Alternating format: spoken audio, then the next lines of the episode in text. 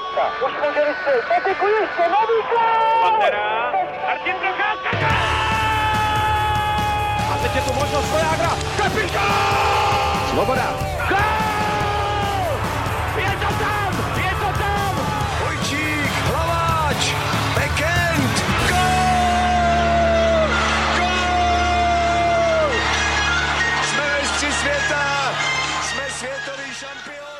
Dobrý den. Zámořská NAL vstoupila do závěrečné fáze základní části a my se tentokrát podíváme hlavně na uzávěrku přestupů. Vítejte u dalšího dílu Hokej Focus podcastu.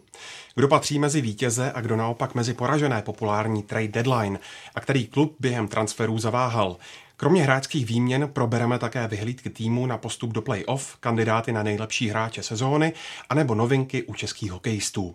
A nejenom o těchto tématech budou diskutovat Martin Tomajdes z Deníku Sport. Ahoj. Ahoj, dobrý den. Je tu taky novinář Matěj Hejda, ahoj. Ahoj. A nechybí Tomáš Hranda z webu čtsport.cz.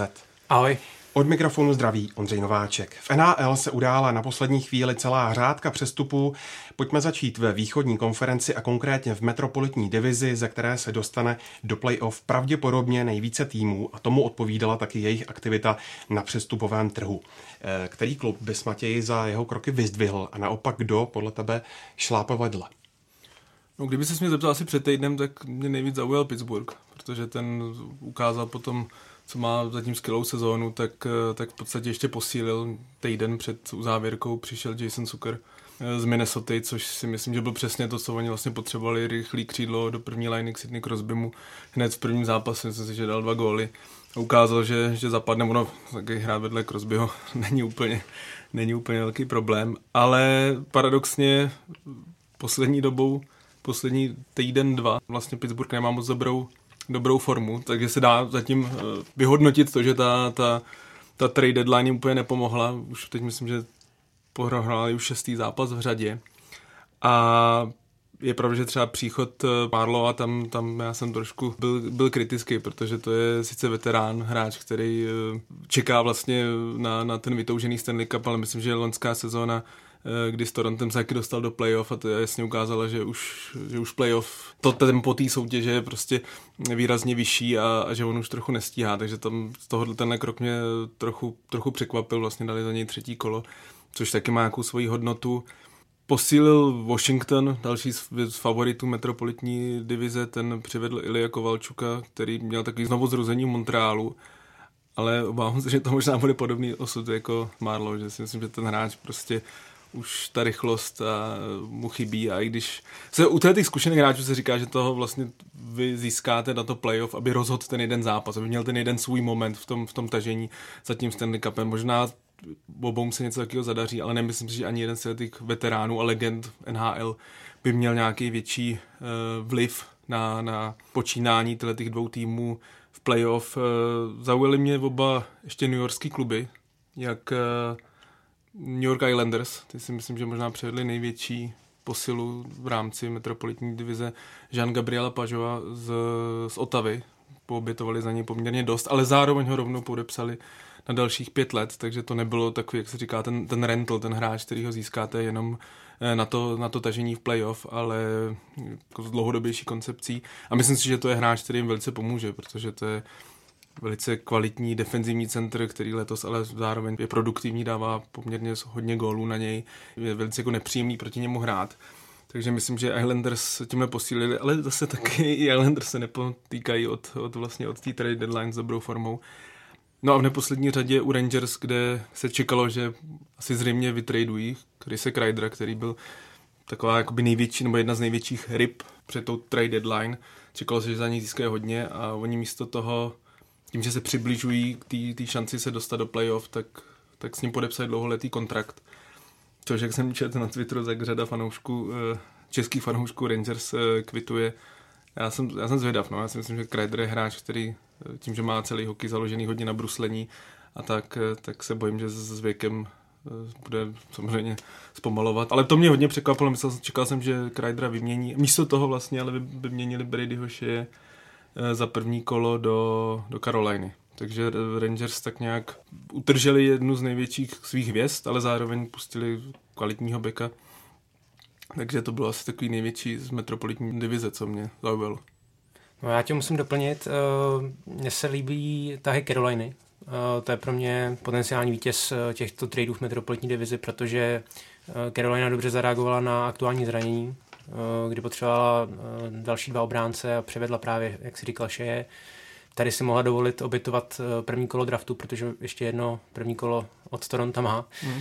Takže tady ten tah mi přijde dobrý a potom vlastně převedli ještě Vatánena z New Jersey Devils, kteří naopak museli, tak jak jsme se o tom bavili, že budou nejspíš eh, prodávat, protože tým je v těch spodních patrech eh, tabulky, tak bylo jasné, že budou prodávat a tohle je vhodný doplněk a nejvíc mě zaujal ten trade, kdy Carolina převedla Vincenta Troučeka, a právě z Floridy, která je přímým konkurentem v tom boji o tu pozici divoké karty. A um, pro mě je to dobrý trade z mnoha ohledů, ať už teda uh, zvýšení té ofenzivní potence, uh, zároveň je to signál protože eh, Carolina skutečně věří, že může zopakovat eh, podobnou cestu jako loni v playoff. A právě se mi líbí to oslabení Floridy, protože eh, ta se teď potácí v těch špatných výkonech a vůbec se jí nedaří doma. A myslím si, že tady Carolina sáhá dobře a pro mě Drouček se ještě ukáže.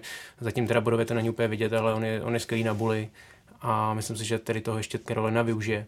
Takže pro mě vítězem takhle z této divize Carolina a co se týče Rangers, tak tam se mi právě líbí, že na jednu stranu dovolili pustit Šeje, ale udrželi Kreidera, takže uh, není to takový ten jako kompletní výprodej nebo prostě zbavení se těch nejlepších hráčů, ale je to něco, že si je nechají.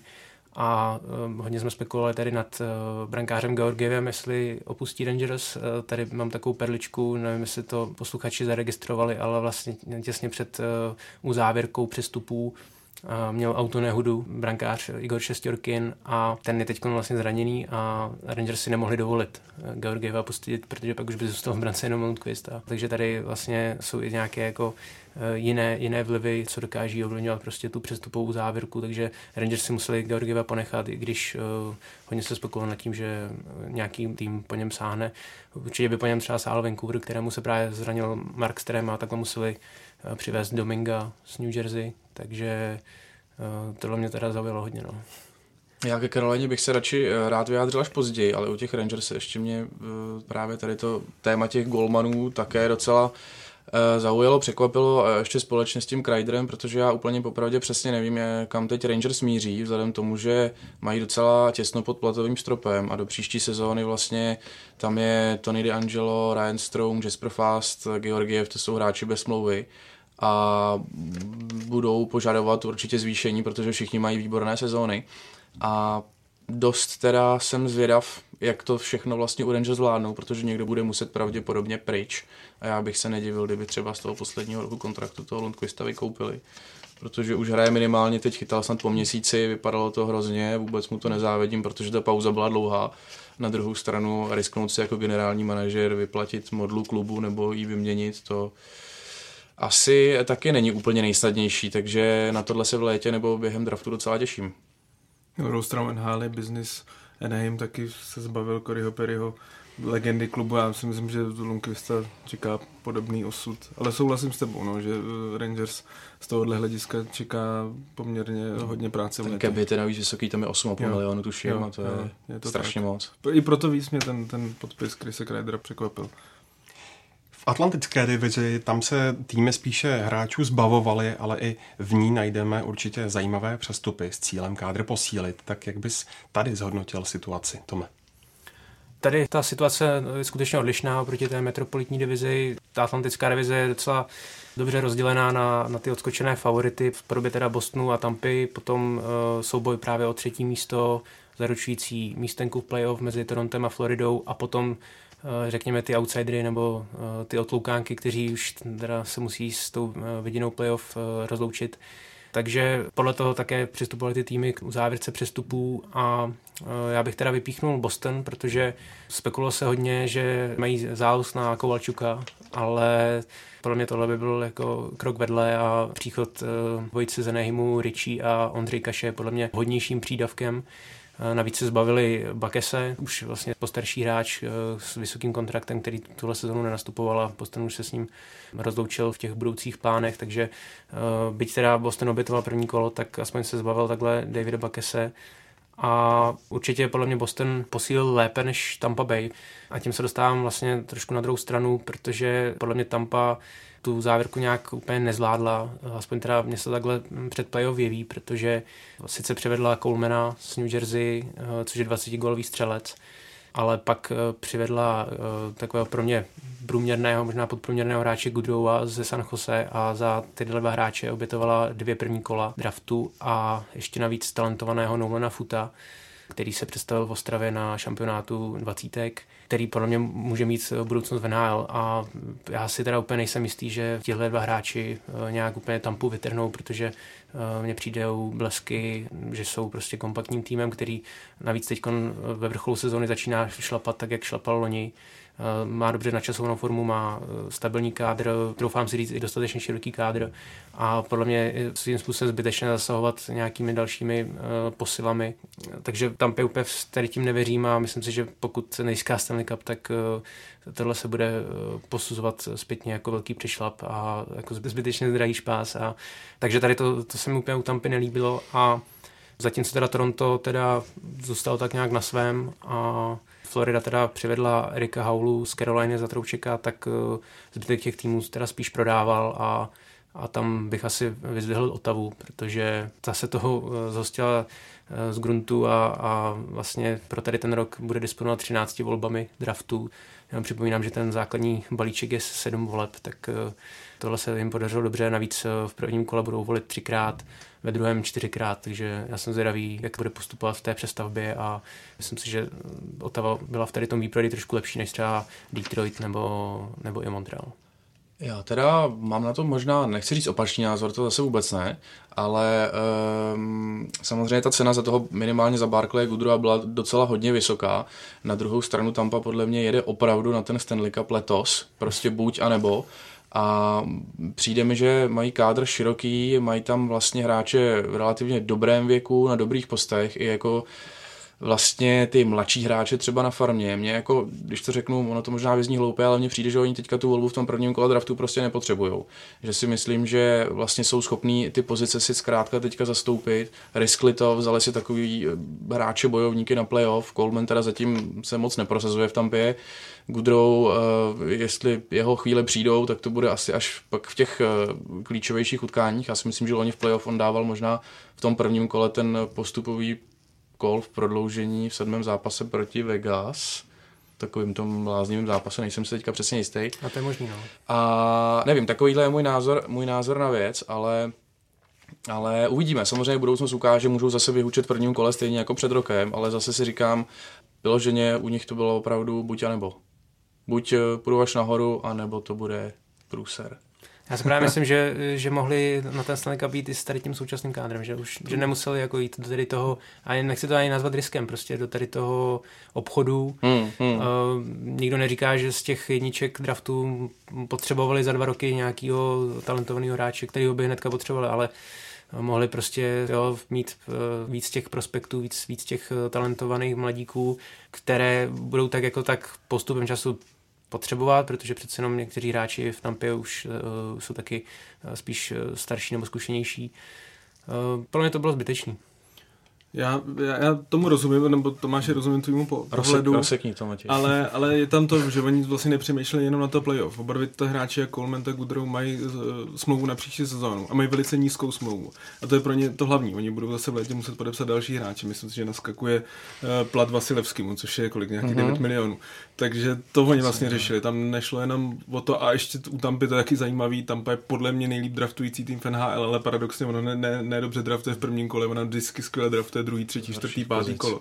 Ona dokáže najít v, ty, v těch pozdějších kolech ty hráči, kteří třeba nejsou tak vidět a pak je trefí. Takže já taky jsem třeba u Gudrova, jsem, jsem se v tu chvíli jsem se podíval, kdo vlastně Gudro je, jak moc jsem úplně jsem to, toho hráče tak neznal, nezaujal mě nikdy moc a a taky jsem nepochopil, ale oni dostali třetí, třetí kolo zpátky v té výměně a tím, že právě možná v těch pozdějších kolech jsou lepší, tak chápu to z hlediska Tampy jak krátkodobý řešení do playoff, protože Coleman je třeba hodně nepříjemný hráč, něco jako Pažo.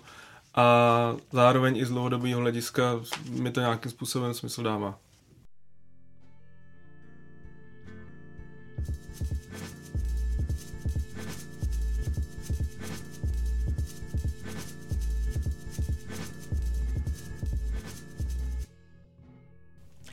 Pojďme na západ. V centrální divizi tam se přetahují tři týmy opozici divoké karty, ale pro výraznější posilu nesáhl ani jeden.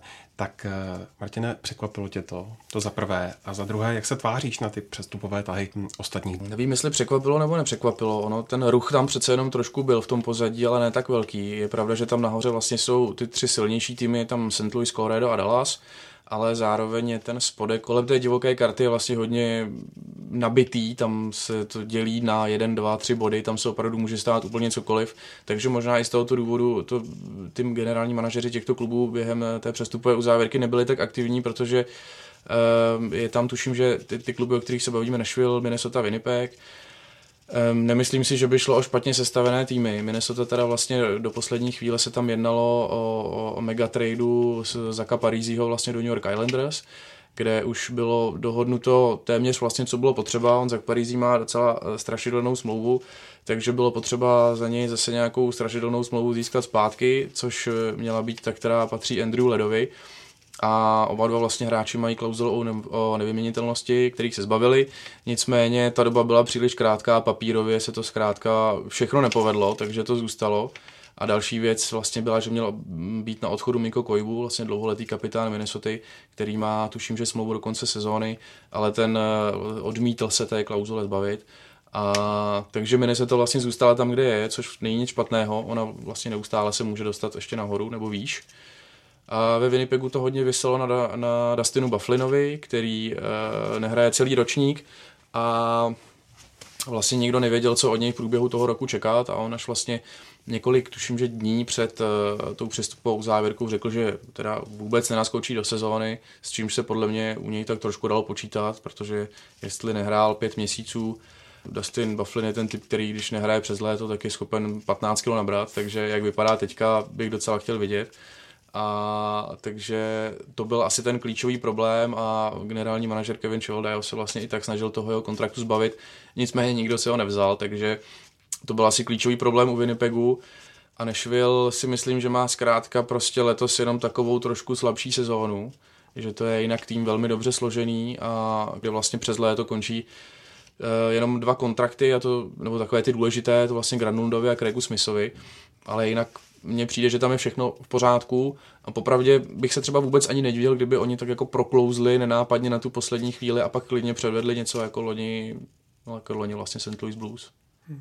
Když jsem mi teda viděl v noci proti Edmontonu. No tak to nebyla zrovna vizitka kdy, úplně. Kdy no. 8 gólů. Já teda Nešvilu, a to jsem tady říkal už v minulém podcastu, já Nešvilu moc nevěřím. Mně přijde, že že taková ta aura generálního manažera Davea Poila, který byl dlouho jako jeden z takových nejlépe hodnocených generálních manažerů v NHL, tak mně přijde, že, že teď vlastně Nashville tak nějak dohání to, že má vyloženě přeplacený centry, kdy ani jeden z těch centrů není první center.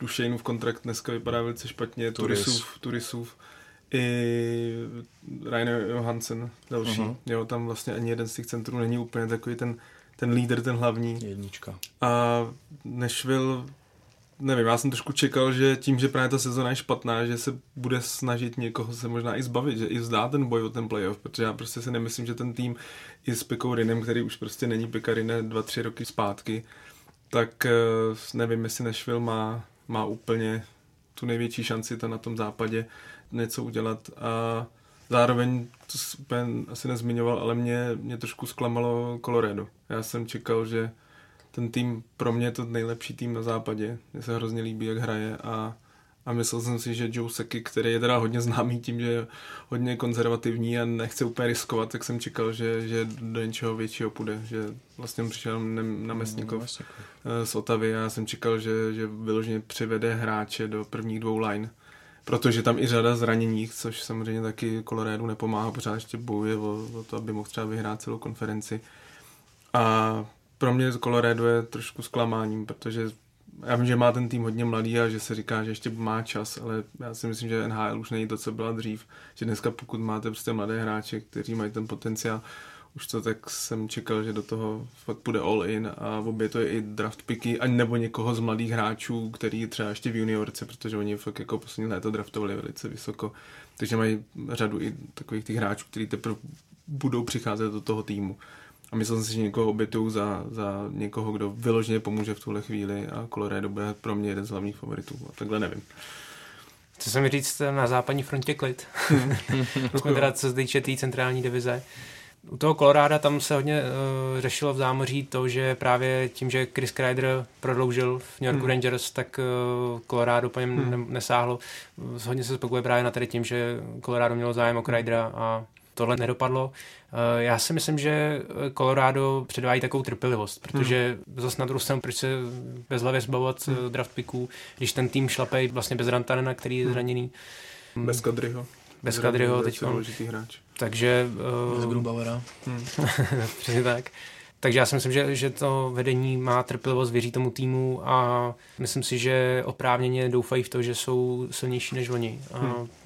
Asi, asi nebylo úplně potřeba někoho přivádět. A co se týče těch ostatních týmů, tak tam si myslím, že všechny ty týmy hrály takovou vyčkávanou, že hmm. prostě když ani Nashville hmm. ani Winnipeg nějak nesáhli po něčem zajímavějším, tak, uh, tak Minnesota taky neměla důvod úplně něco, něco měnit, takže takový pokr a, a nechali si karty, jaké mají, takže uvidíme, komu vyjde tady ta vyčkávaná a když se na to zpětně podívám, tak mi přijde, že svým způsobem z tohle nejvíc vytěžil St. Louis, protože to také vlastně nikoho nepřivedlo a nemělo potřebu a právě možná, protože v té centrální divizi ty týmy nějak extra neposilovaly, tak uh, ani vlastně šampioni neměli zapotřebí nějak uh, ještě, ještě ten tým do toho týmu zasahovat.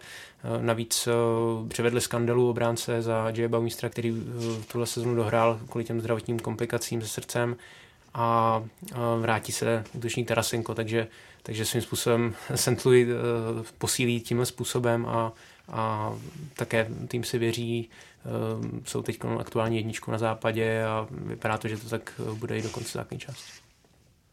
Poslední divize ta nabídla výprodej pacifických týmů a naproti tomu posilování klubů z Kanady, ke kterým se přidali Golden Knights. Tak co se dělo tady, Matěj? Tak ty kanadský týmy hodně reagovali taky na vlastně list zraněných hráčů, který mají. Třeba Calgary přivedlo dva obránce, protože v současnosti má zraněného Travise Hemonika Vrátil se sice kapitán Mark Giordano, ale asi skoro měsíc nehrál.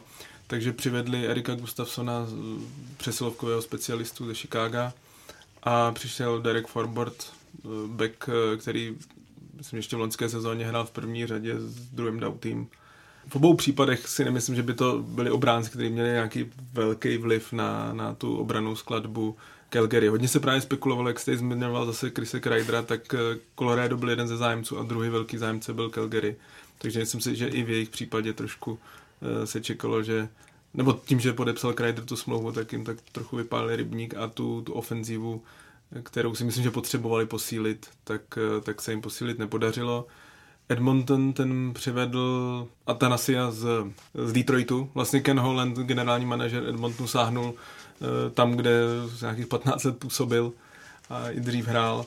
A vytáhl si Atanasia a vytáhl si Majka Greena, eh, obránce, další přesilovkový specialista, hráč, který už si myslím, že má trošku za sebou, ale jako na té přesilovce pořád to jenom, že Mike Green se zranil, takže ten jim, myslím že další měsíc nepomůže.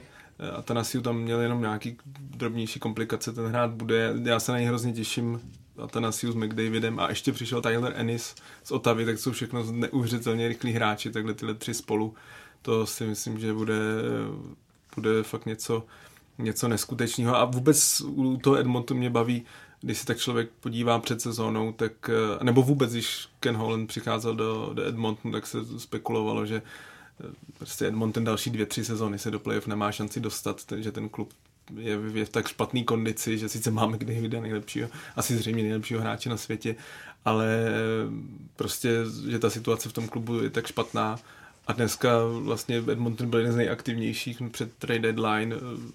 Hraje, myslím si, že hraje ve obrovské formě. A tím to hrozně ukazuje, jak NHL je rok co rok fakt jiná soutěž. Si nemyslím, že ty kluby, pokud nejste třeba Buffalo, který se deset let nedostal do playoff, ale že ty kluby jedna, jedna dvě off-season se dá ten řád, celý ten chod toho klubu ohromně změnit. Samozřejmě pokud máte nejlepšího hráče, tak je to lehčí. A pak samozřejmě, jak si zmiňoval Vegas, eh, Vegas eh, možná trošku překvapilo, protože že přivedlo eh, druhého brankáře, Robina Lénera, ze Chicaga, když má vlastně Mark-Andre Fleuryho, ale Mark-Andre Fleury už má nějaký svůj věk a myslím si, že tohle byla taková pojistka, velice kvalitní pojistka, protože Robin Lehner je podle mě jaký jeden z velmi kvalitních brankářů v NHL, takže oni teď, kdyby náhodou se Fleury zranil, tak mají podle mě skoro rovnocenou náhradu. Takže myslím si, že Vegas, který já jsem před sezónou typoval jako ne, suverénně nejsilnější tým v pacifické divizi, a teď to trošku potvrzuje, zranil jsem i Mark Stone, lídr, lídr týmu, tak to je drobná komplikace, ale myslím si, že Vegas by mělo tu divizi vyhrát. No a u těch uh, kalifornských klubů, vlastně Anaheim, Los Angeles a San Jose. San Jose. Tam se dalo čekat výprodej, tak pro San Jose tady ta sezona je absolutně katastrofální, jak z hlediska zranění, tak z hlediska toho, že nebudou mít ani první kolo draftu. Tady tě upravím, San Jose bude mít první kolo draftu. Jo, teď bude mít, jo, bude mít, vlastně od Tampy, ale nebude mít to svoje, a to je to, to, je to podstatný, kdo to svoje, možná bude třeba v top 5 no, na draftu a, bu, a, a, bude ho mít Otava, tak to si myslím, že podle mě tohle vyložená katastrofa pro San Jose. A Eh, takže u toho Anaheim jsem trošku čekal možná větší, větší, ještě větší výprodej, odešel Kaše, eh, tam ten získal vlastně ta první kolo, ale bylo to tím, že přišel ten Bekes a myslel jsem si, že, že ty budou vyprodávat víc, že třeba Josh Manson, jeden z kvalitních obránců, že možná půjde zase třeba za první kolo.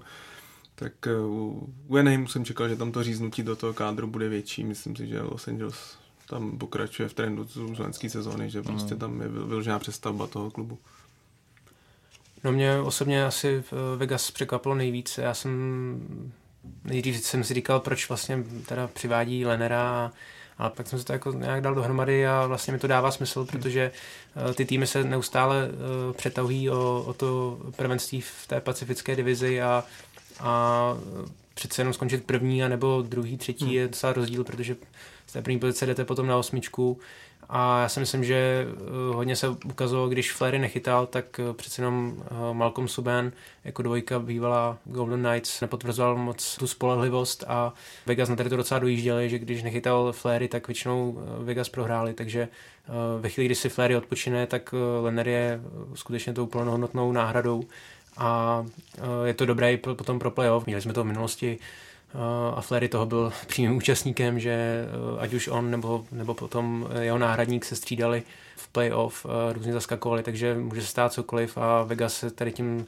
pro mě hodně pojistilo a pokud jsme se tady bavili u Tampy, že, že jdou all in, tak eh, Vegas jdou all in na západě je to tým, který nejenom teda, že je konkurenceschopný, ale je skutečně silný a e, já si myslím, že tady tím přídavkem se ještě zlepšili, budou daleko nebezpečnější v playoff a pojistili se zprávy, kdyby, kdyby k něčemu došlo a mně se líbí, že prostě do toho jdou, že vedení klubu cítí, že letos klidně můžou jít prostě na Stanley hmm. Cup a chtějí využít té šance, e, která je teď a tady a, a jdou do toho podle mě udělali dobře a ještě když tomu vlastně připočteme eh, příchod obránce Aleka Martineze z Los hmm. Angeles, který byl u těch úspěchů eh, Kings eh, v té minulé dekádě, teď už to můžu říct, tak to je taky vhodný doplněk do obrany, přinese zkušenost jak na let, tak do kabiny, takže letos Vegas i v té konkurenci, možná v té trošku slabší konkurenci, co se týče hmm. jako papíru, prostě těch men, tak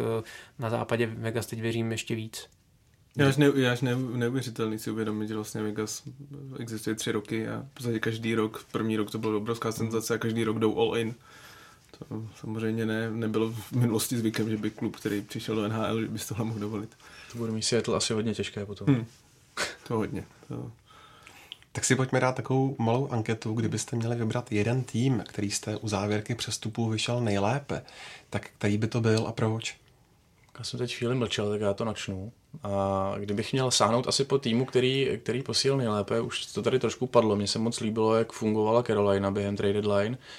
Znovu zopakuju všechny ty jména, byl to Vincent Trouček, který přišel z Floridy za celkem eh, slušnou cenu.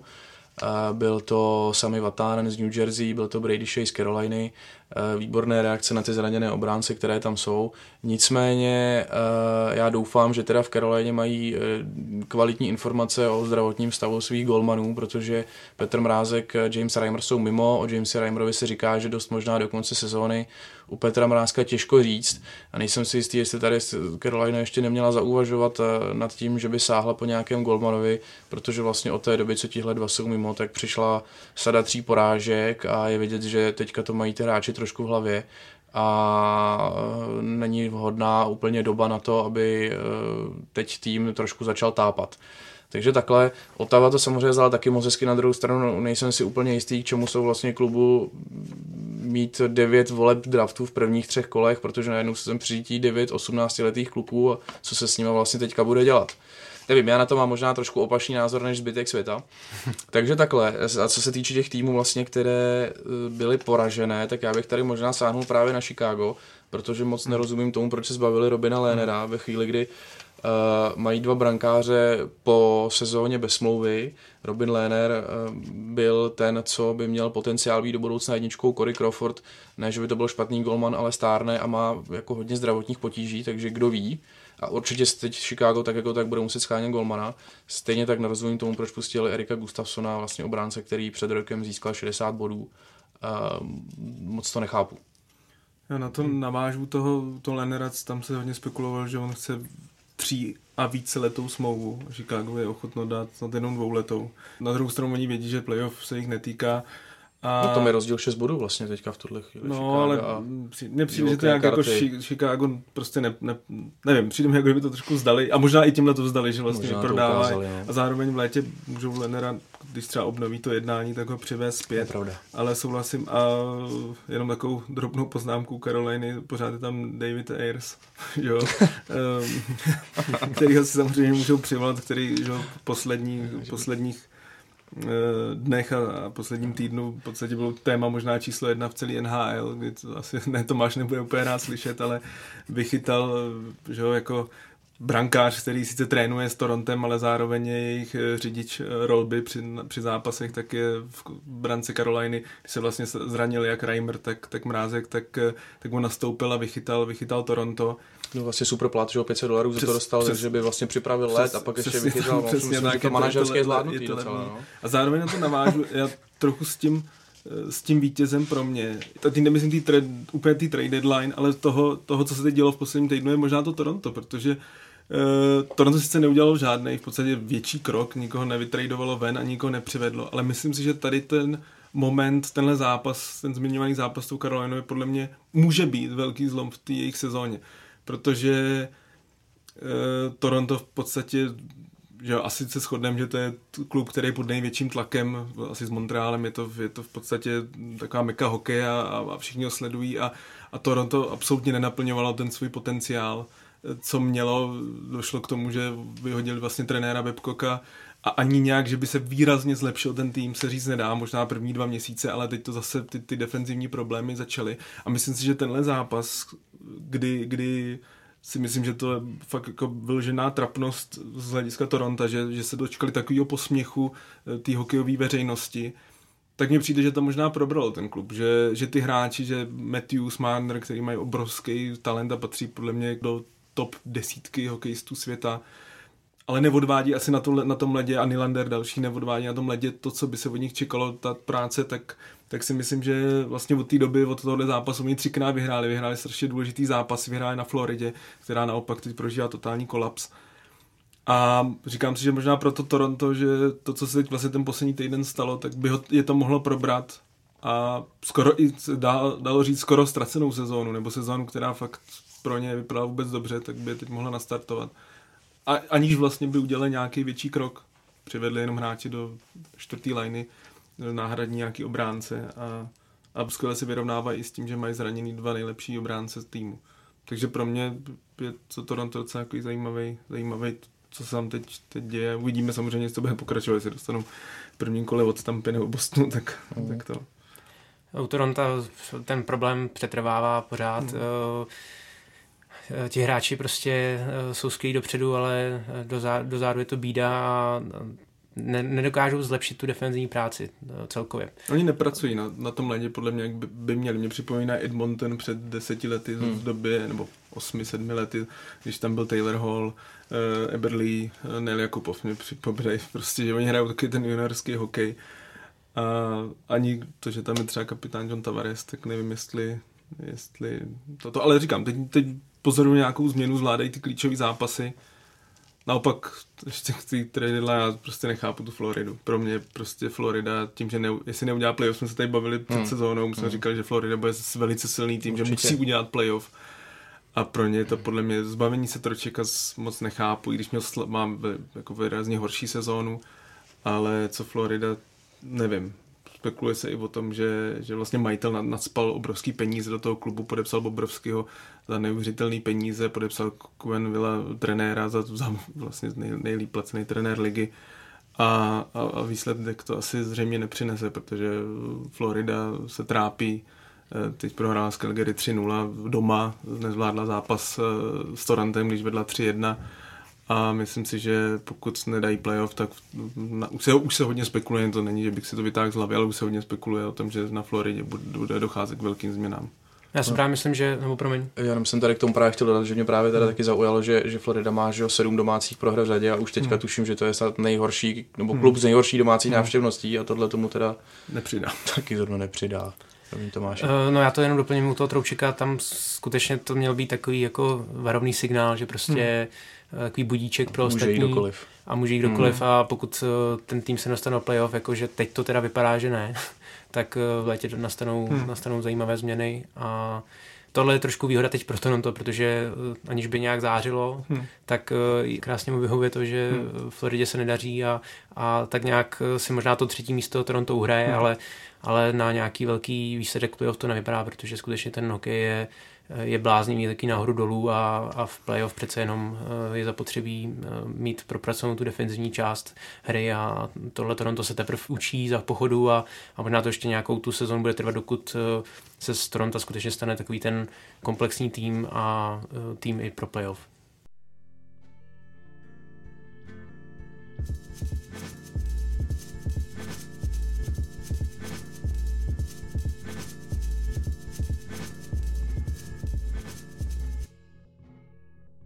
Poslední týdny hýbe děním v NHL přetahovaná mezi nejlepšími kanoníry v lize, zatímco Alexander Ovečkin pokořil hranici 700 branek v kariéře, tak David Pastrňák má nejblíže k magické 50 gólů v sezóně. Co říkáš, Martine, na tyhle střelecké dostihy a koho favorizuješ na Richard Trophy? Tak sledovat ty střelecké dostihy je samozřejmě super, hlavně teď, když se blíží konec sezóny a je to tam celkem napjaté, tak Eh, každý, nebo zápas každého toho týmu, ze kterého některý z těch střelců je, mně připadá po každé zábavnější. A já popravdě celou sezónu favorizuji Alexandra Ovečkina, takže už teď nemůžu říct nic jiného, ale je to tak, favorizuji ho stále a teď je vidět, že už i tady u těch střelců ten závěr sezóny je to takové napětější, už nepadá třeba tolik branek a, a už je to těsnější, ale Pastrňák vlastně David má teďka 47, je následovaný Ovečkinem s Matthewsem, kteří mají 45. Horší je tady pro tuhle trojici, abych asi úplně nezatracoval právě toho čtvrtého vzadu dnešního čtyřgólového střelce Leona Dreisaitla, který už má těch gólů 43.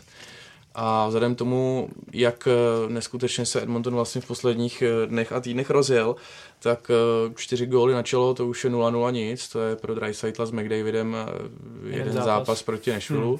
A já jsem se schválně ještě díval, jak to vlastně vypadá v posledních týdnech a vlastně od začátku února nejlepším střelcem NHL právě Dreisaitl, který má 14 branek, druhý byl uh, Pastrňák z 10, Ovečkin jich měl 8, ale, ale ukáže se, každopádně strašně bych to Davidu Pastrňákovi přál, nicméně už takhle klobouk dolů předtím, jakou fantastickou má sezónu, ale stále si stojím za Ovečkinem. No já jsem zvědavý, jestli, jestli všichni vlastně pokoří tu padesátku. To nevím, kdy se naposledy stalo, aby, aby bylo třeba tři, čtyři hráči, čtyři 50 mm. golový střelci, takže eh, to bude určitě zajímavé sledovat. Eh, co se týče Ovečkina, tak tam bylo zajímavé, jak eh, se blížil, on sice měl skvěle našlápnout na tu sedmistovku, tam hmm. dával jeden hetrik za druhý, tam myslím dal tři hetriky během hmm. šesti zápasů hmm. a vypadalo to, že se prostě rozjede na 60 gólů, ale pak zase, když už měla přijít ta sedmistovka, tak tam se zase zasekl, hmm. tam pět zápasů, prostě ani gól, takže potom, co teda tu sedmistovku konečně překonal, tak teď už zase eh, ty góly zase začal dávat já teda musím souhlasit eh, s Dreisaitlem, já se trošku obávám, že eh, teda z pohledu Pastrňáka, že Dreisaitl je teď v jednoznačně nejlepší formě a čiší z něho taková lehkost na tom ledě a on, on prakticky co vystřelí, tak z toho padne gol. Takže z tohohle pohledu, navíc v té kombinaci s McDavidem se o trošku bám, že, že Dreisaitl ještě možná všechny přeskočí. Ale uvidíme, protože bude to o pár gólech, Eh, díval jsem se na rozpis, eh, Edmonton mm, má sice nejvíc domácích zápasů, ale eh, zase Ovečkin je lepší střelec venku než doma, takže prostě tam každému prostě může vyhovovat něco jiného. A já asi možná bych trošku uh, favorizoval Dreisaitla teď. Já, ať bych to neskrývaně přál, buď to Bastery jako jenom Dreisaitlovi, tak si myslím, že hrozně jak, jak můžeš vsadit proti Ovečkinovi, prostě podle mě nejlepšímu střelci v dějinách NHL. Myslím si, že prostě Borec, který to vyhrává rok co rok a který má tu, tu, tu vidinu toho, že, že chce se jednou stát nejlepším střelcem v dějinách i v co se týče počtu gólů. Nevím, no, myslím si, že Ovečkin je pro mě ten... Dokážu si v jeho případě představit, že poslední dva zápasy klidně dá dva hetriky a, a ještě to nějak uzme, uzme pro sebe. Uh, protože samozřejmě u toho, u toho třeba Edmontonu zase tam je pořád ten boj o playoff, ještě to ne, nemají úplně tak jistý, ten ten má nějakou větší rezervu. Tak, uh, tak bych asi taky favorizoval nejvíc ovečky. No. Nikdo nefavorizuje Matthewse, takže tento pravděpodobně vyhraje. myslím dneska. Druhým českým hráčem, který je vyhledáván září reflektoru a oceňován za letošní výkony, je bez pochyby aktuálně nejlepší tuzemský golman v zámoří Pavel Francouz. Ten se zabydlel v brance Koloráda a přispívá k úspěchům Avalanche. Tomé má na to, aby byl plnohodnotnou jedničkou v NHL. Mně se strašně líbí u francouze, jak eh, si tu pozici trpělivě budoval a jak eh, rozfázoval ten vývoj své kariéry, kdy skutečně na tu NHL si počkal, šel nejdřív do kontinentální hokejové ligy, eh, potom podepsal jednoletý kontrakt s Kolorádem, kdy byl jasný, že bude na farmě. Počkal si, využil toho odchodu Varlamova, kdy v létě odešel Varlamov eh, do New Yorku Islanders a bylo jasné, že je tady předpoklad pro to, aby byl eh, stabilní dvojkou a vlastně za právě za tím Grubauerem si tak jako trpělivě počkal na tu příležitost tím, že naskakoval prostě z počátku sezóny spíš jenom sporadicky, tak eh, eh, se dokázal koncentrovat na ty, na ty konkrétní duely, do kterých nastoupil a myslím si, že tu šanci skvěle využil a těmi výkony, kdy podle mě od něho se až tolik neočekávalo, přece jenom ty role jsou jasně dané i vzhledem eh, k výši smlouvy Grubauera a Francouze, tak bylo vlastně, že Francouz je jasná dvojka a on právě mohl jenom překvapit a myslím si, že tohle se mu přesně podařilo po tom, co se Grubauer zranil, tak naopak už řekl bych eh, dostatečně sebevědomý. Využil vlastně ten prostor v brance, kdy teď chytá pravidelně a ten tým na něm, na něm stojí a on se mu skvěle odděčuje. On, on sice, uh, myslím, že má jenom jedno čisté konto, ale těch, těch branek dostává strašně málo a uh, Colorado teď poslední dobou vyhrává hodně například jenom o gol, hmm. takže tady je strašně vidět, jak, jak si obě ty strany perfektně pomáhají, kdy prostě francouz eh, těch branek moc nedostane, na, naopak Colorado nějaký gol vždycky dá, protože ta ofenziva je skvělá, zejména díky McKinnonovi a prostě ten, ten stroj funguje, takže hodně se to doplňuje a podle mě francouz, byť teda dostal novou smlouvu na 2 miliony dolarů ročně, tak přesto si myslím, že ta hierarchie zůstává, že Grubauer bude pořád brán jako jednička i vzhledem k nadcházejícímu playoff, protože co je zajímavé u francouze, tak jemu se daří spíš venku než hmm. doma. To mě docela zaujalo, protože ty statistiky má venku o poznání lepší takže výhledově, kdy Colorado bude začínat hmm. sérii playoff doma, tak eh, si myslím, že Grubauer přes, přes to dostane eh, přednost. Ale výhledově právě si myslím, že by stále takhle mohl na Grubauera tlačit a eh, tomu za rok vlastně bude končit smlouva a pokud tady budou nějaké indicie k tomu, že by se ty cesty měly rozejít mezi Grubauerem a Colorádem, tak klidně výhledově může francouz být i jednička podle mě. Možná zkusím takhle trošku dopředu zaspekulovat, naťukli jsme tady trošku Seattle, tak já bych se vůbec nedíval, kdyby po něm eh, Seattle eh, za dva roky, respektive v červnu 2021 při rozšířovacím draftu sáhnul eh, jako pro budoucího golmana nového týmu. Po Po francouzovi. Hmm, už, už, už jsem to taky zaslechl, teda musím říct tuhle, tuhle spekulaci. Já si myslím, no. že má podepsáno ty dva roky, tak s ním jako ale, ale Seattle pro ně může sáhnout. Tam, uh, protože mu, já, já můžeš, vím, ale- můžeš uh, vlastně si otegovat nebo prostě uh, Pohlídat, no. pohlídat uh, jednoho golmana, uh, pokud teda si nezvolíš tu druhou variantu, kdy si vybíráš uh, počet hráčů a ne pozice. A tam pokud si uh, Colorado pojistí Grubovera, který Já bych spíš jenom- čekal, že, já bych právě čekal, že v té době si bude klidně hlídat francouz. Záleží, jak No, se vyvede to- asi ten Já další samozřejmě ročník, to zá, se strašně hodně, záleží no. na tom playoff. Jako, já teď v tuhle chvíli, ještě třeba před 14 dní bych si řekl, že potom, až se uzdraví Grubauer, že půjde automaticky do brány Grubauer. Teď nevím. Teď si fakt myslím, že to je vyloženě 50 na 50. Pro mě, pro mě francouz, jak mně přijde, že mu vyhovuje On v podstatě hodně u něj pokračuje to, co bylo v Rusku. Že? V Rusku on taky se střídal s tím druhým, druhým brankářem, měli to často jako 50 na 50. A, a podle mě by už tu šanci v NHL dostal daleko dřív, co jeho je vlastně jako co on má smůlu, kterou moc jako neovlivní, je to, že on je menší brankář, což dneska ty trendy, kdy, kdy golmana je skoro požadavek 190 a víc centimetrů, tak, eh, tak Pavel Francouz má kolem 180, což je dneska už dost v NHL výjimka. A myslím, že to byl hlavní důvod, proč po něm dlouho tak nikdo nesáh. Ale podle mě, nevím, já, já teda se netajím tím, že já mu strašně přeju, protože to je podle mě on, to je fakt takový ten sportovec, který ho jako nemůžete mít nerad, on je tak jako strašně sympatický, že, že, že možná tady trošku za mě mluví i, i nějaký fandovství, ale, ale myslím si, že teď v tuhle chvíli fakt jako myslím si, že má na to být jednička. Samozřejmě ukáže to, ale já se teď nedokážu. Teď, kdyby se mě někdo zeptal, tak to vidím vyloženě 50 na 50, protože Grubauer je často zraněný. On, on fakt jako hmm. v každý sezóně má dvě, tři menší zranění. Vím, že říká se, že má chronický problém s tříslama, což samozřejmě u Golmana je velký problém. A nevím, vůbec nevím, kdo teď z nich může začít a každopádně je to pořád lepší, že mají, ne jako Karolina, která teď nemá do brány postavit koho, teď oni budou mít dva, až se Grubauer vrátí, tak dva velice kvalitní golmany.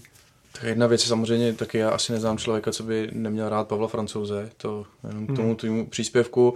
Nicméně nejsem si úplně jistý, jestli je, jestli je dobré vstupovat do playoff s tím, že jako klub nemá vyhraněnou určitým Hmm. způsobem jedničku. No, bude to Takže fakt- já vím, že ta doba už je trošku jiná, než, než Hmm. bývala dřív, ale já bych možná tam toho Grubauera nechal a ve chvíli, kdyby Hmm. selhal nebo kdyby se něco dělo, tak je fajn, že, že je tam jistota v tom Pavlu Francouzovi eventuálně, Hmm. ale taky si myslím, že teďka teda spíš půjde, spíš půjde ta pozice jedničky za, za Němcem. Hmm. Než No. Francouzem, což zní teď teďka trošku hloupě, ale bude to podobná situace jako ve Washingtonu, kdy vlastně začínal, Přesně to, tak. když Washington vyhrál Stanley Cup, začínal Grubauer a po dvou zápasech a nebo vlastně teď prohrál, Holtby tak- a Samsonov. No, no, no. To je další taky- téma je už to zase. podobný, podobná situace. Nevím, fakt podle mě je to strašně těžký v tuhle chvíli. To, protože on má neuvěřitelnou, jako dvakrát za sebou byl vyhlášeným eh, top 3 hráčem Mm, mm, mm. celého týdne, což se mm, nevím, jak dlouho nepovedlo českému hráči vůbec a, a golmanu. Takže myslím si, že má úplně super formu. Není, Má- má není ve formě, je no. v super formě. Patří k nejlepším golmanům NHL. Vlastně v únoru eh, Colorado jsou nejméně braněk Hmm, hmm, ze hmm. všech týmů, takže eh, a to hlavně teda díky Francouzovi.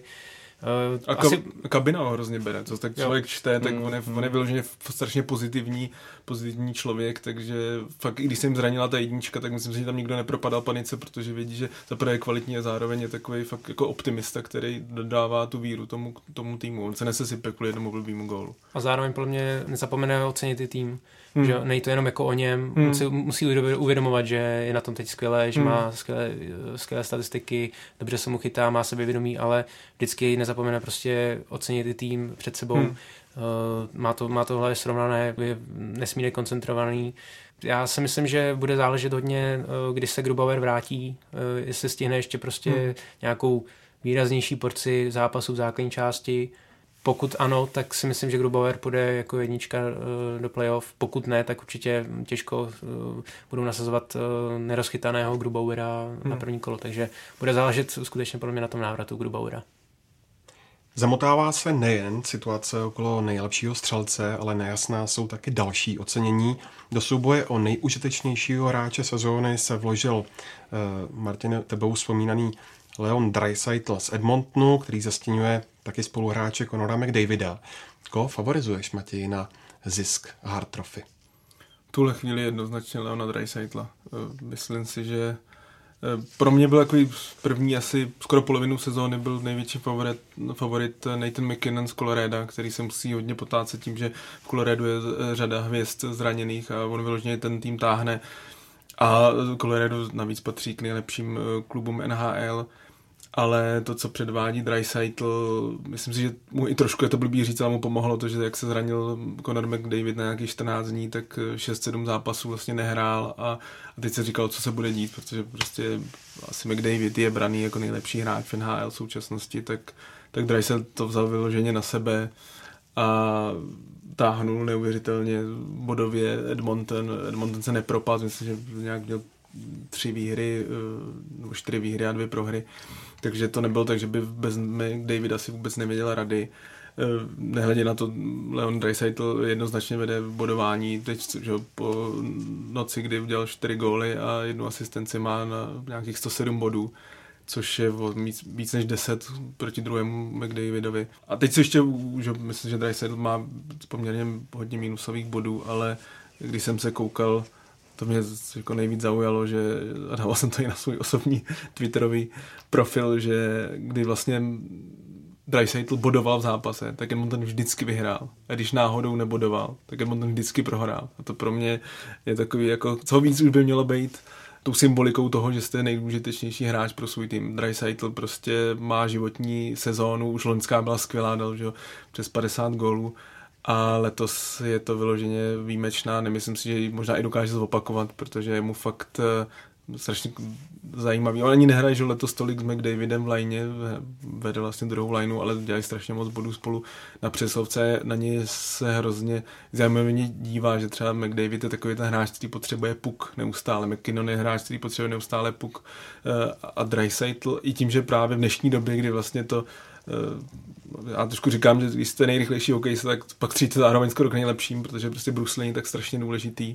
Tak Dreisaitl tenhle typ plně není. On není že nějaký extrémně rychlý, že, se svojí velkou postavou, ale on je neuvěřitelně to, co on dokáže v jaký, na jakémkoliv místě na ledě, co má rychlé myšlení, je samozřejmě perfektní střelec, dokáže dát gola úplně z jakýkoliv pozice a pro mě, pro mě Dreisaitl je v současnosti, samozřejmě může se ještě, jako je, je pořád 15 zápasů do konce, nabízí se varianta třeba hodně Artemi Parnary na Rangers, kdyby Rangers možná trošku senzačně udělali playoff, tak ten je tam jasný, jasný vůdce toho týmu, jak budově, tak, tak tak i nějakou tou jako tvář toho, toho klubu, tak to je samozřejmě další.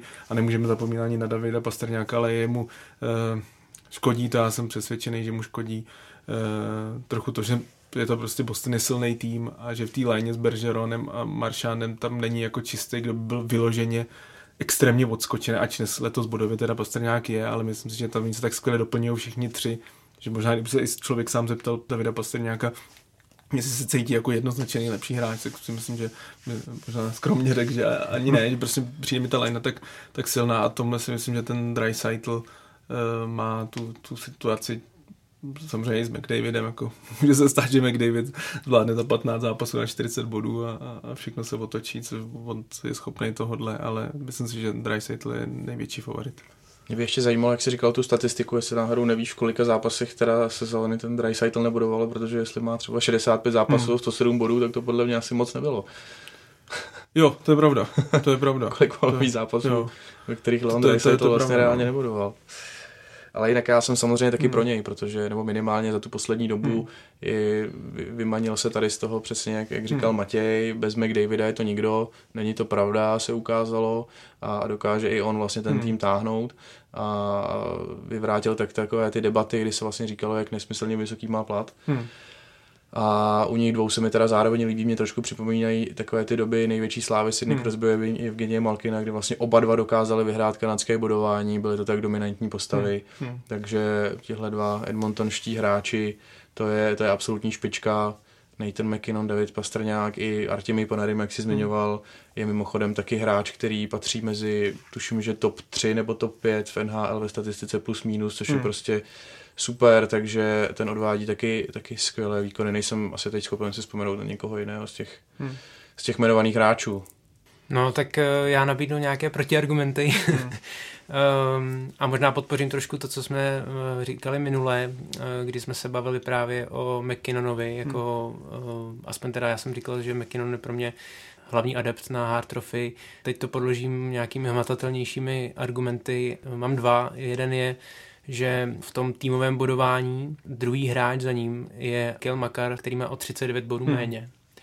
Což potvrzuje to, že prostě ta ofenzíva, ta celková hra stojí prostě na McKinnonovi a uh, nemůže se opřít o někoho dalšího, který mu pomůže. Hmm. Uh, bylo tady správně řečeno, že Dreisaitl sice už nehraje s McDavidem, ale přesto určitě nějakou uh, podstatnou část sezóny spolu hráli. Hmm. Uh, hodně si pomáhali v tom bodování, takže uh, to je jeden argument. Uh, u Pastrňáka samozřejmě to je Maršant. A ten druhý argument je potom to, že McKinnon má nejlepší nebo největší podíl bodů při hře 5 na 5. Hmm.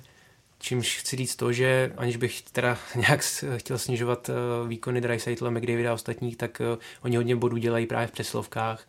Není to jenom přeslovce, ale je to teda hodně v přeslovce a právě tady mě se líbí u McKinnona, že eh, on má sice teda eh, zdaleka nejméně bodů z těch všech jmenovaných, ale přesto uh, při řepy na pět těch bodů v tom podílu udělal nejvíc. Takže tady to je pro mě docela zajímavý, zajímavý pohled na tady tu, na tady tu problematiku, kdy, kdy prostě on je perfektní hlavně v té rovnovážné situaci a, a nevyužívá těch bodů tolik v přeslovce.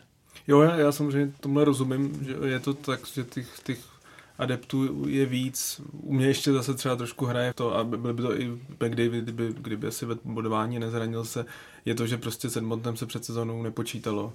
Nepočítalo se, že tyhle dva hráči dokážou ten tým až takhle neuvěřitelně, podle mě ještě líp než loni táhnout a naopak Colorado je pro mě jako jeden z velkých favoritů, ale samozřejmě rozumím tomu argumentu, že ty body oproti dalším hráčům jsou, jsou důležitý a nehledě na to, eh, Colorado má obrovské množství zraněných hráčů, eh, Rantanen, že další hvězda Colorado, skoro půl sezóny promarodila, byl dvakrát vlastně zraněný během sezóny, Gabriel, Gabriel Landeskog, kapitán to samý, kadry chybí dlouho, takže tam to taky vyloženě. Já si myslím, že to mezi tímhle dvouma, ale kdyby mě někdo teď se ptal, tak bych asi zvolil Dreisaitla. Nebo ne, asi určitě.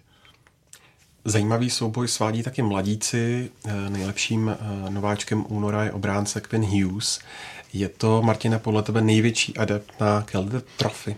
Mě tady nejvíc eh, baví právě v tomto souboji, se nepamatuju, kdy naposledy vlastně dva nejproduktivnější nováčci takhle v závěru sezóny byli obránci. To se nikdy nestalo. A to se, tak super, tak se přede mnou ideálně, to se děkuju, nestalo, že... děkuju za doplnění. A je to, je to souboj vlastně dvou, dvou superbacků. Quinn Hughes má o, o trošku, myslím, že o čtyři body více než, než Kale Makar, ale já bych přesto asi favorizoval pravděpodobně jeho, protože Uh, on vlastně maličko tratí na tom, že byl jednou nebo dvakrát sezóně zraněný, takže to byla ztráta, tuším asi 7-8 zápasů.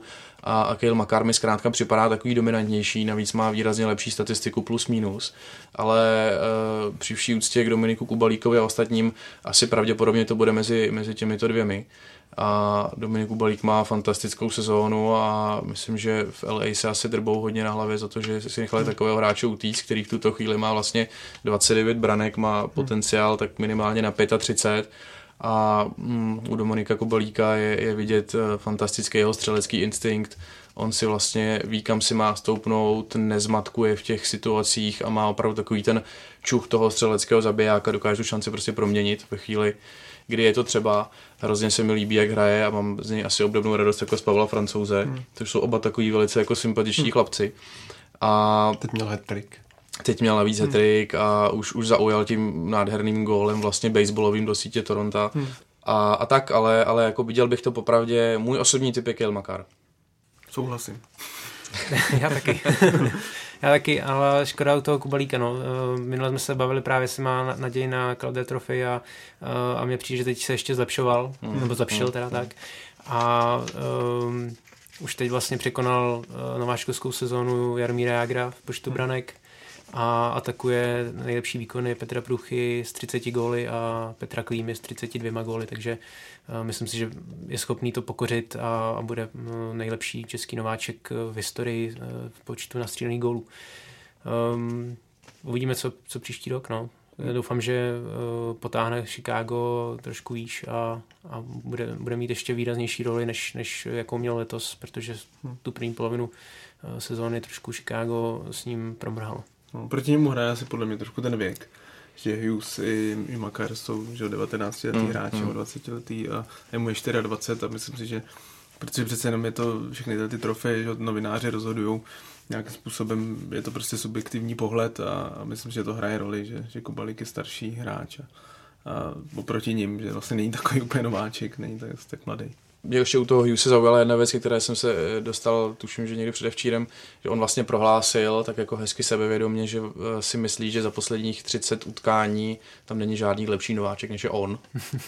A se vždycky jako hezky poslouchá takováhle hozená rukavice, mm. takže jsem zvědavý, jak se k tomu postaví v těch dalších dnech. Navíc eh, teď um, Hughes vyhrál tu anketu nováčka měsíce, hmm. ačkoliv si myslím, že Kubalík ten měsíc měl lepší. Hmm.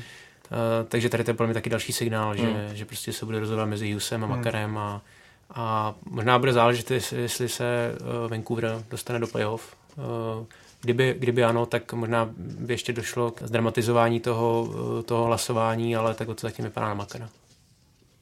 No a když jsme zmínili Quina Hughese, tak jeho mladší brácha, jednička posledního draftu Jack Hughes společně s Finem Kápem Kakem zůstávají stále výrazně za očekáváním.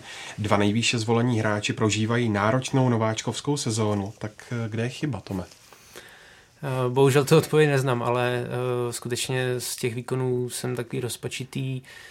Um, já jsem víc favorizoval Kápa Kaka, protože uh, už jenom z pohledu těch jeho fyzických parametrů určitě uh, je vhodnější pro ten rychlý vstup do NHL z toho, řekněme, juniorského věku. Na rozdíl právě od Jacka Hughese, který vyslovně i v tím zezřením jako vypadá jako stále junior. Uh, Oba se ale prostě trápí, mají nějakých 20 bodů a zejména teda ta bilance plus minus je tragická. Oba jsou, myslím, okolo minus 24 zhruba. Přitom ani jeden nehraje nějakou vyšší průměrnou minutáž, oba mají kolem 15 minut na ledě za zápas a podle mě se trošku svezli eh, s těmi týmy, kterým se v té, aspoň té první polovině sezóny moc nedařilo. Eh, Jersey se vlastně trápí celou sezónu a, a tak nějak stále eh, hledalo tu ideální pozici pro Hughese. Kako ten od začátku víceméně hrál ve třetí lajně, v New Yorku Rangers, řekl bych, s takovými no, něco slabšími hráči nebo méně kvalitními a Um, myslím si, že i když eh, třeba nastupoval v přesilovce, tak prostě zatím není produktivní, takže pro ně to skutečně taková náročná sezóna, ale já věřím, že, že tu druhou sezónu už budou mít lepší. Já taky jsem jako trošku překvapený, protože na mistrovství světa oba vypadali jako hotoví hráči pro, pro seniorský hokej. A tady je to tak trošku, že si člověk říká, jestli by náhodou bylo bývalo, nebylo lepší ještě nechat někde rok v juniorce nebo v Evropě, protože opravdu, jak, jak Tomáš nakousl, ty čísla jsou víc než průměrná a Jack Hughes vlastně mezi nováčky je 14. bodování, Kaka až 18. A oba dva jsou úplně nejhorší v plus minus. Jeden má minus 24, další má minus 23, což prostě na jedničku a dvojku draftu je absolutně nevím, nevýdané. Nepamatuju si, že bych něco takového viděl. Já drobně na tebe navážu. Já si myslím, že by měli zůstat ještě to, že to, že to, to není úplně takový zklamání, jak, tak, jak hrajou. Podle mě prostě eh, žijeme tak nějak v době, kdy, kdy v NHL dominují mladí hráči a už se začíná čekat i o těch 18 letých, že budou dominovat, mm-hmm. což mě přijde prostě to očekávání hrozně přehnaný. Samozřejmě pokud se jmenujete Conor David a jste generační talent nebo Sidney Crosby, tak asi se to od 18 letého kluka dá čekat, nebo 19 letého, ale Myslím si, že třeba i na tom souboji eh, Makar eh, versus Hughes eh, o nejlepšího nováčka, tak tam se ukazuje, že v obou prospělo. Já vím, že třeba u postu obránce se vždycky říká o tom, že oni potřebují víc, delší čas na dozrání, ale že prostě byli v těch juniorských soutěžích a, a teď vyloženě vynikají. Jo, že loni si vlastně Colorado vytáhlo Makara na playoff a to, to byl hráč, který byl připravený. Myslím si, že Eh, jak Hughes, tak, tak Kako. U Kaka se ještě hodně, že hodně mluví o tom, že on měl, že ten jeho rozpis těch zápasů, že on odehrál obrovský množství zápasů za poslední dva roky, že on v podstatě neměl skoro žádný volno a že i tohle jako dohnalo a myslím si, že tohle je takový, že podle mě je strašně těžký po jedný, možná i dvou sezónách říct, a teď nemyslím, že by to byl jejich případ, já si myslím, že oba to budou výteční hokejisti, ale že, že ten hráč prostě na to nemá, nebo že, nebo že, že třeba je zklamání oproti tomu očekávání. Přijde, že jako ty, ty dva roky ten hráč po tom draftu prostě potřebuje klidně rok ještě buď to v Evropě, nebo, nebo, nebo v juniorce, nebo, nebo na college, kdy většinou ty hráči zůstanou i dva roky a pak teprve jako ten vstup do NHL, myslím si, že ve obou případech u Jersey, u Hughese podle mě má prostě smůlu v tom, že že Jersey prostě nefunguje jako kompletně jako organizace, trošku vypadá jak Edmonton svého času, kdy taky brali jednu jedničku draftu za druhou, což je jejich případ, už měli vlastně dvě jedničky za sebou a ani Hirscher není, není hráč, který by úplně zářil. A myslím si, že to, že právě taky jako moc spěchají na ty mladý hráče, aby, aby hned se zapojili mezi tahouny a ty spasitele toho klubu, tak, tak prostě jim na ně navalej až moc velký kámen a ty prostě oni nejsou, nejsou schopní schopný to, ale myslím si, že oba budou jako výteční hráči do budoucna, protože oba mají neuvěřitelný předpoklady, u Jacka Hughes se spekuluje, že to je hráč typu Patrika Kejna, že sice je to centr, ale jako fakt technicky vyloženě neuvěřitelný hráč, a jako je prostě e, zabiják a silný hráč. Myslím si, že prostě to očekávání je moc, je moc brzo. Akorát u Kaka právě tam je ten rozdíl, že on už uh, měl za sebou jednu sezónu mě, mezi dospělými měl, ve finské měl, lize. Ale i kdyby tam zůstal, si myslím ten rok navíc. Uh, tak, Zatímco Hughes prostě skutečně ten byl jenom mezi juniory. Tak, takže... tak by to, já, myslím, já vím, že od něj všichni asi očekávali podobné výkony jako třeba od Patrika Lajného, hmm. který navíc byl v podstatě jeden z nejmladších hráčů ve svém roce, když byl draftovaný a hned ve Winnipegu po začátku jako hrál velice dobře, ale nevím, myslím si, že to taky jako memento vůbec trošku věřím, že ty kluby se k tomu začnou vracet taky té cestě, co třeba vždycky měl Detroit, že prostě čekal radši dvě, tři sezóny. Více nad tím zamyslet, než no, než ti hráči do, dorostou a pak už je tam dát jako takový ty uh, fakt hráč, který má od, od začátku vliv a ne, že se bude učit ve hmm. třetí, hmm. čtvrtý léně a, a nějak se vyhrávat. Tak jo, tak to je z Hokej Focus podcastu všechno. Matěj, Martine a Tome, moc krát díky za vaše komentáře. Děkujeme za pozvání. Díky. díky moc. A díky taky vám, že jste nás doposlouchali až sem. Budeme rádi, když nám třeba pod YouTube napíšete i váš pohled na transfery v NHL. No a tenhle i další podcasty najdete na webu čtsport.cz a samozřejmě jsou taky všechny na Soundcloudu, v iTunes, YouTube i Spotify. Tak se mějte hezky.